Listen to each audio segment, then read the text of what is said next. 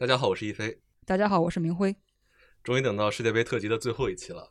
呃，之前我一直在想用一个什么样的角度来聊最后一期来做结尾。这两天其实还想过，要不干脆整一个梅西的人物特辑，找一些梅西相对边边角角的故事。呃，这样其实也能成。但是因为我本人不算是梅西球迷，虽然决赛确实看得很精彩，但是发自肺腑想说的关于梅西的感受好像也不是特别多。硬做一期梅西的人物故事，好像也不太真诚。所以最后就决定把我的同事明辉找过来，聊一些我们最近真正在思考的一些话题。最早听鹰眼的朋友估计知道，本台一开始是一个体育商业博客。那这期我们就回到一个商业视角，或者说行业视角。当然，并不是聊世界杯本身的商业，呃，这个之前跟商业就是这样那期串台的时候已经聊过了。所以这期我们想聊的是跟中国关系更紧密的所谓的世界杯的中国商战。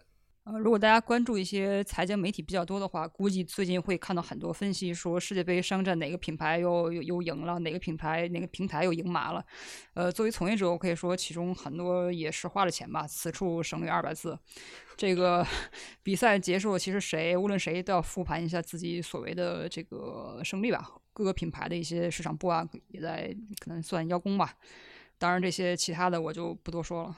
不过可以保证的是，我们这期节目是没有人花钱的。那这期接下来说的都是我们俩的真实想法，所以这听起来是一期会得罪人的节目。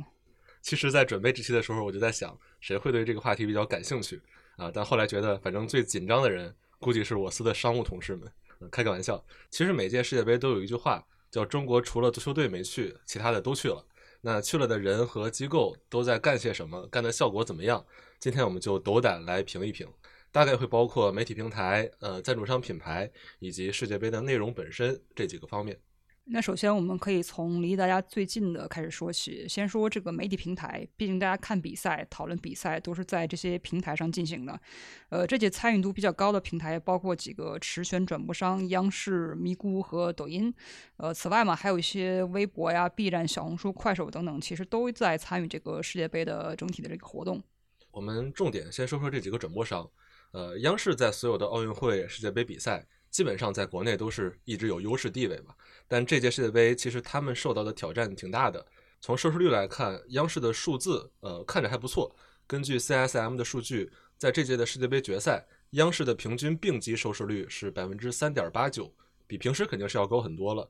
但是在二零一八年，这个数字是百分之八点四八，啊，当然今年这个数字也是不包括央视频的。但即使你想办法把央视频的数据整合到一块儿，看央视的观众数量肯定还是比四年前下降了不少。呃，这个原因肯定不是看世界杯的人一下减少这么多，主要还是观众被这个网络直播抢走了、分流了。这个对央视其实是一个很不利的信号。这一届世界杯，央视从 FIFA 手里拿到的版权价格比往届都要高很多。呃，虽然分销给了咪咕、抖音，从每家收回了大概十亿人民币左右。呃，但今年据说央视的世界杯招商情况也不如从前。呃，其实央视为了避免像这些其他的平台和他们抢生意，每次他都是压哨来公布说谁谁谁来分享我这个播出内容。但是这届还是没有阻挡抖音他们这些平台的招商的趋势吧？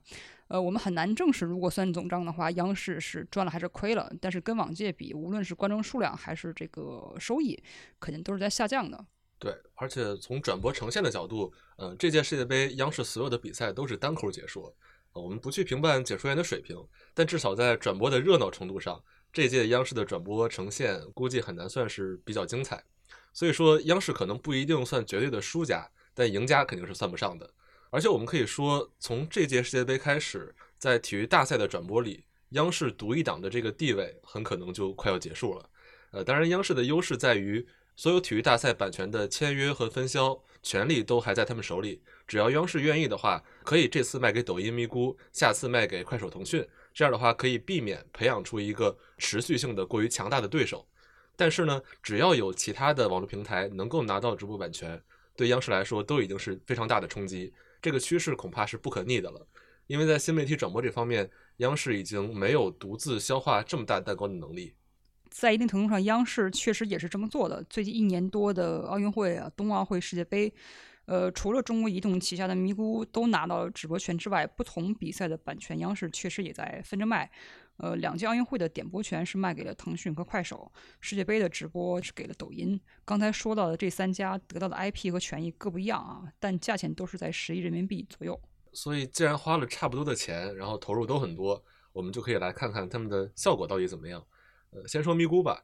其实核心体育迷对咪咕应该都很熟悉了。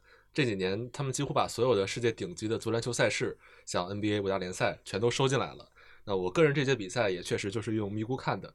但是奥运会、世界杯跟平时的联赛比，呃，它的观众肯定完全不是一个数量级。然后咪咕也确实是一直想用体育大赛，然后把自身平台的影响力给做起来。我我个人感觉冬奥的时候，咪咕的效果确实特别好。一方面是因为当时解说员出了一个王蒙，一方面也是因为呃那个时候没有抖音在直播权上跟他们竞争。但是到了世界杯的时候，呃很多之前咪咕官宣的嘉宾都并没有真正的出现在解说席，比如王蒙、黄健翔，他们最后只是做了一些呃在我看来啊很无关痛痒的跨界节目，几乎可以说是毫无波澜。那最后真正的咪咕的解说主力还是詹俊、张璐、娄艺晨、刘越这两组搭档。啊，当然，他们的解说在球迷里大家都是很认可的，但他们也并不是那种会制造出像王蒙这样有出圈效果的人。这样的话，咪咕靠大赛来提升影响力的这个设想，嗯，效果可能就没有冬奥的时候那么好了，这也是有点遗憾的。呃，当然，这也牵扯到我们对咪咕一个更大的好奇，就是咪咕或者说这个它背后的中国移动到底想借体育版权达到一个什么样的效果？呃，当然，对体育迷来说，我感觉现在咪咕更像一个公益组织啊。我也不知道咪咕是想跟联通、电信这些运营商获得比较优势呢，还是说承载着一些把大赛版权国有化的一些所谓政治任务。呃，因为其实它的咪咕的自有内容是比较弱的啊，在剧集和综艺上，咪咕离爱奇艺、腾讯视频甚至 B 站都还有挺大的距离。呃，所以说，如果是想靠体育内容来弥补这些差距的话，留给咪咪咕的预算或者耐心还有多少？如果你内容不行，很难去让那些用户就持续的留在咪咕里面。呃，从二零一八年前后，咪咕开始投入体育版权到现在，咪咕和移动的高层都极少公开的去讲这些战略规划。所以直到现在，外界也只能是猜测。而且就是去年，我记得南方周末曾经有一个报道说，咪咕现在已经快被这个很高的这个版权费压得喘不过气了。我觉得可能现在它是比较危险的。那总结一下吧，咪咕只看这届世界杯的话，基本上也就是一个及格分。对，所以在以上这三个转播商里面，可以算赢家的可能就只有抖音了。那招商方面，抖音在世界杯之前就很早就已经回本了。那转播呈现方面，也有像。鹿晗、管泽元这种相对来说比较跨界的解说嘉宾，在他们各自的粉丝圈层里肯定是有挺好的效果的，但确实还没有出现像王蒙这样的这种现象级的人物。对王蒙的特点是在对项目极其专业的基础上有很强的个人特色，而且很有表现力。这届其实很多平台都在想寻找下一个王蒙，但其实这种人是非常难找了。对，包括王蒙，即使在最后如果他解说了世界杯，呃，我也不觉得他会有像冬奥会一样那么高的评价。因为他的那种表现力，其实是建立在他对这个项目专业知识极度自信的这个基础上的。呃，我不觉得他在解说足球的时候能有类似的状态。而且如果说错了什么，就是一下子他的形象跌落神坛，也不是没有可能。之前其实往届世界杯的时候，也不是没有出现过这种跨界嘉宾解说世界杯，结果说错话翻车的情况。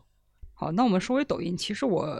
更觉得抖音这次的成功是建立在这个产品、这个 APP 本身的成功基础上，呃，并不是说本身这个它做的内容有多么出彩，呃，是因为国内从来没有出现过任何一个获得体育大赛版权的平台有抖音这么高的日活用户量，而且这是一个用来刷的东西，它可以不断的给你推世界杯的内容，营造出这个世界杯的热度。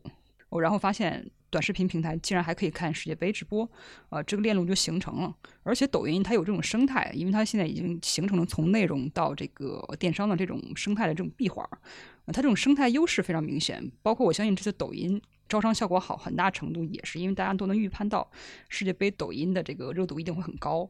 对，简直是没有理由不高。嗯，其实说到招商，抖音这次也做了一大堆呃足球相关的综艺，找一些跨界的人或者解说员。但是吧，我个人想法，就这些东西真的有人看吗？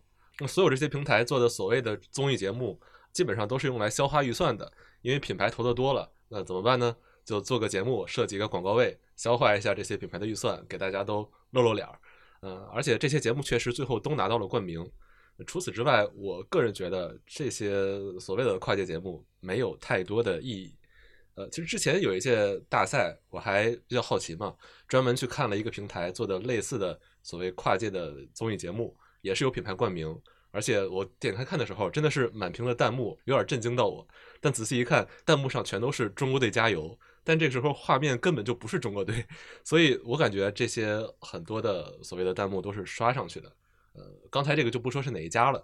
当然，听众们如果有真的看了这届比赛类似的综艺节目，不管是哪个平台吧，可以在评论区说说你的感受。呃，万一是有好的，我没发现也说不定。呃，对，这是一个挺明显的感受。现在世界杯更像是一个流量生意，而不是一个我们想的那么好的有很多内容话题的一个一个东西。现在今年世界杯有一个很很火的一个标签，就是“诸神黄昏”，或者更更准确的话说，现在是内容黄昏。呃，这个跟奥运相比很明显啊。当时奥运的时候，我们还有很多有一些印象深刻的好内容留下来。呃，我觉得一定程度上是因为奥运会中国是核心参与者啊，而且我们会有很多明星运动员啊参与。冬奥会也是在中国举办的，对吧？但是世界杯虽然说中国元素挺多，但是卡塔尔对于大多数中国人来说还是太遥远了。对，这届在现场的中国媒体记者包括观众能带回来的东西也相对来说少一些。其实我最近有个思考跟这个挺像的，就是在奥运会的时候，我们比较这两家短视频平台，快手在奥运会拿了版权。虽然是点播权，它的这个权益跟直播还是差距挺大的。但是按说奥运会是快手的主场，是抖音的客场。不过我们当时并没有感觉快手的奥运热度就比抖音要高很多。相反，抖音还是有点反客为主的意思。但是这届世界杯，抖音拿的直播权，抖音的影响力可以说是完胜快手。我觉得一个很重要的原因就是在奥运会期间，呃，抖音虽然是客场，但是它可以邀请到很多运动员来连麦直播。呃，当时杨倩、谷爱凌在抖音的直播，我记得都是现象级的。就只要抖音的动作够快，然后沟通资源的能力足够强，就有机会反客为主。但是到了世界杯，整个世界杯焦点人物里压根就没有中国人，你没有杨倩，没有谷爱凌，所以根本就没有机会留给快手这种非持权转播商去反客为主。有版权的那就简直是王者，除非快手或者其他平台能够邀请到梅西这个级别的人来做直播，那这个绝对就炸了。但是你根本做不到。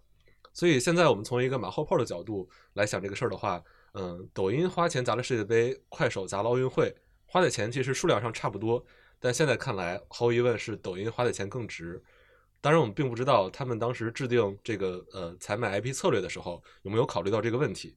但现在来看，有中国参与的奥运会，呃，其实非版权平台也有很大的操作空间，但是没有中国参与的这届世界杯，作为一个非版权平台，就有点无计可施了。对这个，我我同意你的看法啊。包括你现在从运动员这方面，其实你看这届这届世界杯，梅西的热度已经无以复加了，他身上已经集中了太多的这个关注点，或者甚至说营销赞助商的利益。然后就是反衬其他运动员，其实一直在处于这种晋升的状态，就全部的聚光灯全部打在梅西身上啊，就说明其实从内容上这届也是乏善可陈的吧。我我个人看法啊。而且你看这届世界杯，各大平台抢着邀请入驻直播的都是谁？卡塔尔小王子，这已经算比较边角的人物了吧？其实说明这届可能真的是触达不到核心的这些明星。后来当然我们也知道啊，这个所谓的卡塔尔小王子确实是卡塔尔王室成员，但是卡塔尔王室成员其实是通货膨胀啊，他们很多，也不是那种埃米尔直系那种王子。就从平台层面来总体来看，这届比赛虽然看着挺热闹的。但是跟中国的观众相比，还是有点距离感的。嗯，尤其是整季比赛，我个人最糟糕的一个体验就是，很长一段时间，国内的转播几乎都把所有的现场观众镜头都给切掉了，然后当时就给各种难看的大全景、俯拍镜头，或者把镜头给到教练。呃，我们毕竟也看了这么多年比赛吧，就从来没有遇到过任何比赛的转播是像这样如此丑陋的。无论是什么原因，嗯，我觉得都是非常让人遗憾的事儿。不过好在最后几场比赛，嗯，可能因为各种各样的原因吧，转播都恢复正常了。关于媒体平台，我们说的差不多了啊。商业上，这当然是一届赚钱的世界杯嘛，呃，各个平台都远超于平时的流量。但是从内容呈现上来说，亮点也没有那么多吧。然后非转播平台里，小红书算是内容相对有新意的，找了几个像穆里尼奥几个教练啊，还有林加德这种足坛梗王来玩梗。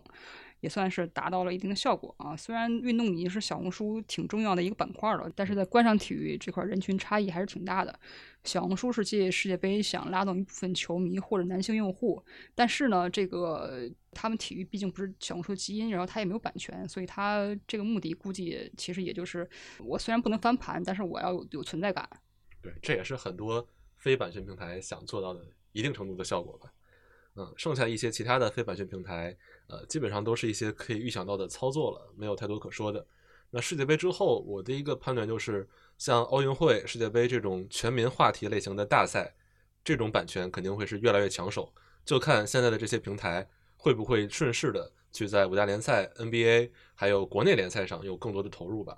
毕竟这才是真正平时观赏体育的基本盘。如果在这方面，呃，平台们能有更持续的发力的话，可能在中国看比赛这个事儿会成为一个大家更日常的选择。第二部分我们可以聊聊品牌。直观来讲，这届比赛大家有没有什么印象深刻的品牌或者广告？呃，比如一八年的时候，上届世界杯的这个 Boss 直聘那个可耻但有用的广告，呃，还有蒙牛呢我是梅西慌的一批，不管感受怎么样，这些确实都是一些记忆点。那到这一届之后，像这种病毒式传播的广告确实少了一些吧？呃，另外你说有哪些广告让人觉得特别惊艳、特别牛的吗？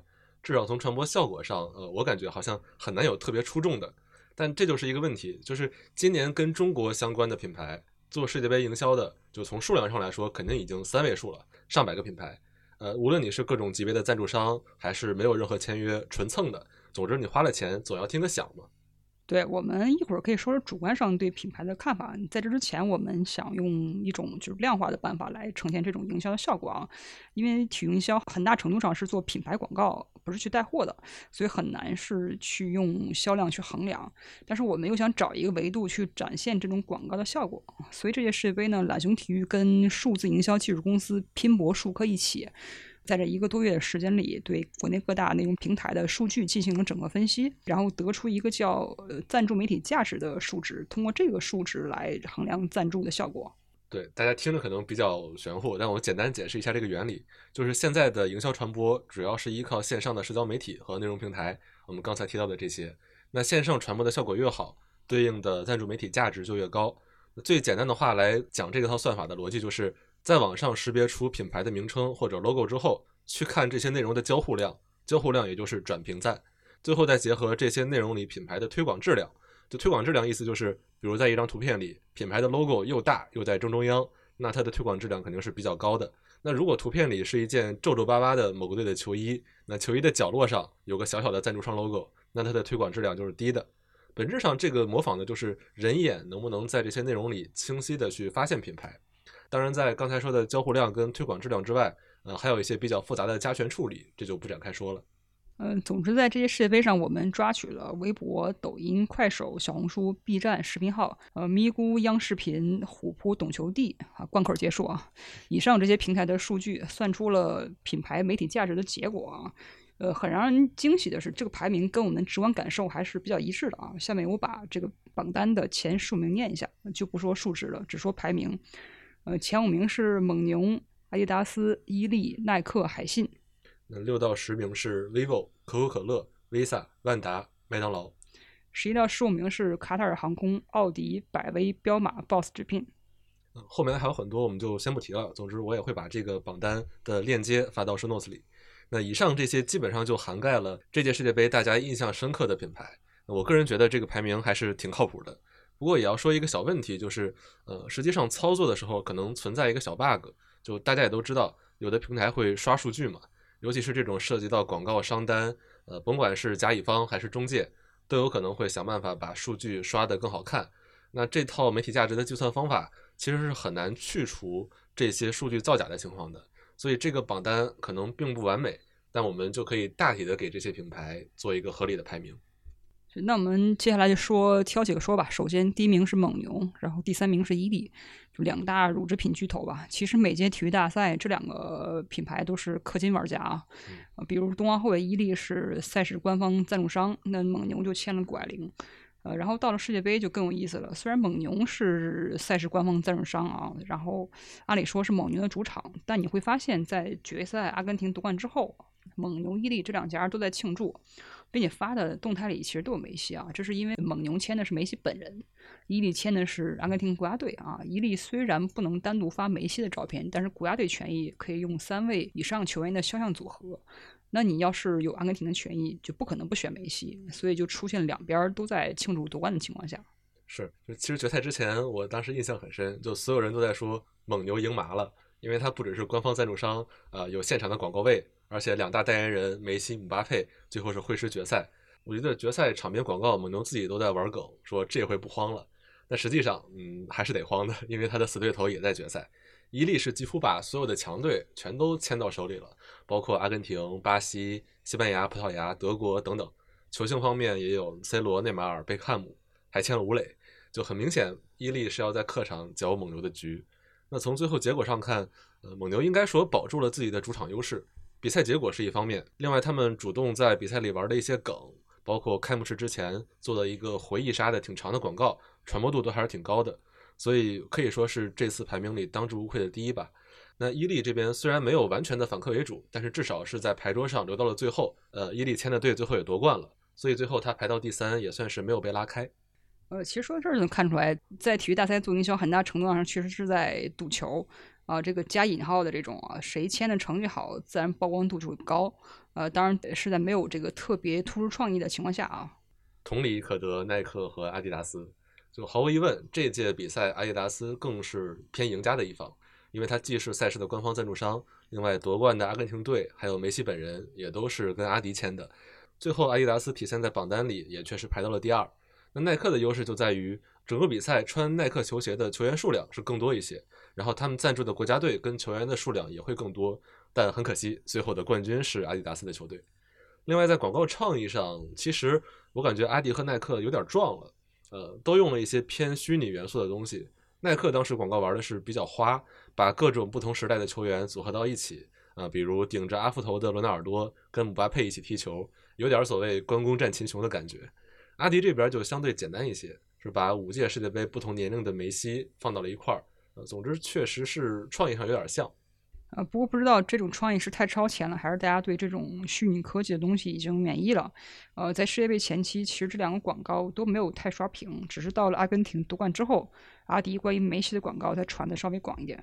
嗯，总之从结果上，这届世界杯这两家里面，阿迪确实更胜一筹。呃，另外还有值得一提的就是，彪马也排进了前十五，也算是一个小黑马吧。因为彪马本来它的头牌是意大利队，但是意大利跟中国队一样，没有打进世界杯。所以这届彪马手里其实是没有任何一个传统强队的，所以我估计他们应该都不太抱希望了。结果半路杀出一个摩洛哥，前不久因为摩洛哥进了四强嘛，也是有挺多关于摩洛哥的讨论，也算是让彪马占领了一部分所谓的用户心智吧。然后到了榜单第五名，整个世界杯在广告上争议最大的品牌肯定是海信啊。其实海信在做这个体育大赛营销很久了。二零一六年欧洲杯开始到二零一八年的世界杯以及上届欧洲杯，包括去年的这个女足欧洲杯，海信其实最有代表性的一类中国企业。呃，跟前四名不一样，海信赞助国际大赛的一大目的是为了出海啊。那足球作为一种世界语言，就是跟海外市场沟通的一种很好的方式。呃，比如欧洲其实海信很重要的市场啊，除了赞助欧足联的比赛之外，海信还赞助了那个巴黎圣日耳曼大巴黎。通过一些行业消息了解到，这其实是一个目的性很强的投资。呃，除了法国本土市场之外啊，巴黎还有很多南美球员。另外，大巴黎在北非的影响力也很大。在海信的计划里，赞助巴黎是很重要的一部分啊，就是一部分目的就是开拓北非市场。对，那到了世界杯，对于像海信这种出海型的品牌来说，呃，对国内市场跟海外市场的作用，呃，可能是一半一半吧。像 vivo 其实也是一样，你会看到他们的场边广告既有中文也有英文啊。当然，vivo 这个品牌它本身就没有中文名。另外，蒙牛的场边广告也会有极低频率的出现蒙牛英文。但是大家都知道，其实它的市场就在国内，并不属于出海型的，可能只是在世界杯这样一个平台上，也需要国际化一下。呃，在这里我觉得需要插一句啊，之前有个别声音会说世界杯。呃这个场边的中文广告都是给中国的转播商定制的啊。但是其实可以很明确的说，一些欧洲联赛虽然确实在用这个虚拟广告技术，比如德甲，但是世界杯上我们看到的广告都是真实的，我们看到的中文，老外看到的也是中文。因为从上个世纪七十年代世界杯大规模商业化开始吧，世界杯瞄准的广告主就是那些面向全球市场的品牌，比如可口可乐啊、麦当劳。你很难去找到像世界杯、奥运会这样能一键触达全世界的广告位，所以世界杯没有虚拟广告一说啊。虽然有蒙牛这样的品牌愿意花全球市场的钱去打中国市场，那是因为中国市场足够大啊，品牌也舍得掏钱。但国际足联并没有虚拟广告这种设计。那这届之所以会有这些猜测，很大程度上也是因为海信的中文广告实在是太吸睛了。呃，中国第一，世界第二。其实第一次看到这句话的时候，我当时立刻就去私下问了一个海信的朋友，问世界第一是谁，然后他微信回复了我一句不知道，发了个狗头。一问出来，我们的目的就达到了。当时我就想，糟糕，中计了。对，好了，我来告诉你，第一是三星，就需要这样拆台的人。对，其实这个争议主要就是在广告法上吧。按说，呃，国内是规定不能用这种“中国最什么样”这种表述的，但是因为它投放的地点不在国内，在卡塔尔，所以就有了一定的这种模糊的空间。嗯，不过后来可能也是因为一些压力，海信的广告语改了好多次，后来一度换成英文的，最后又加上了一句“中国制造，一起努力”，能看出来求生欲很强。这个海信估计目的就是想让国际足联体验一下做乙方的痛苦啊。估计国际足联的人都要抱怨了，怎么就你们品牌天天还要改内容？对，其实按说海信从一六年开始就做这种大赛营销嘛，按说应该是老手了，说不定在前期他们设计这个广告语的时候也是知道可能会有这样的结果。总之，如果上一届一八年世界杯争议最大的广告是 BOSS 直聘，那这届肯定就是海信。对，争议带来的效果就看品牌自己怎么理解了。相比之下，第六名的 vivo 和第九的万达就没有做太多的这个花活，比较规矩的做下来了。尤其是万达，除了展示一下对于文旅部门的侧重之外，在国内其实没有太多动作。呃，万达这边可以多提一句的就是，之前我们有一期节目叫《谁是体育史上权势最大的人》，提到过一个公司叫 ISL，它曾经是国际足联最大的这个商业开发代理。后来万达旗下的一个公司盈方体育也一度是在国际足联承担这个角色，然后万达也是因此成为了国际足联最高级别的一个合作伙伴。但是这几年，因为万达它自身的一个业务调整吧，嗯，海外体育商业的这部分业务已经不太是重点了，所以这届比赛，呃，其实万达基本上就是一个赞助商的身份。但是曾经他参与国际足联这个体育商业的状况要复杂很多。大家如果有兴趣的话，可以先听一下之前那期节目。那之后如果有机会，我们可以再单独找一期聊聊万达它是怎么参与国际足球的商业开发的。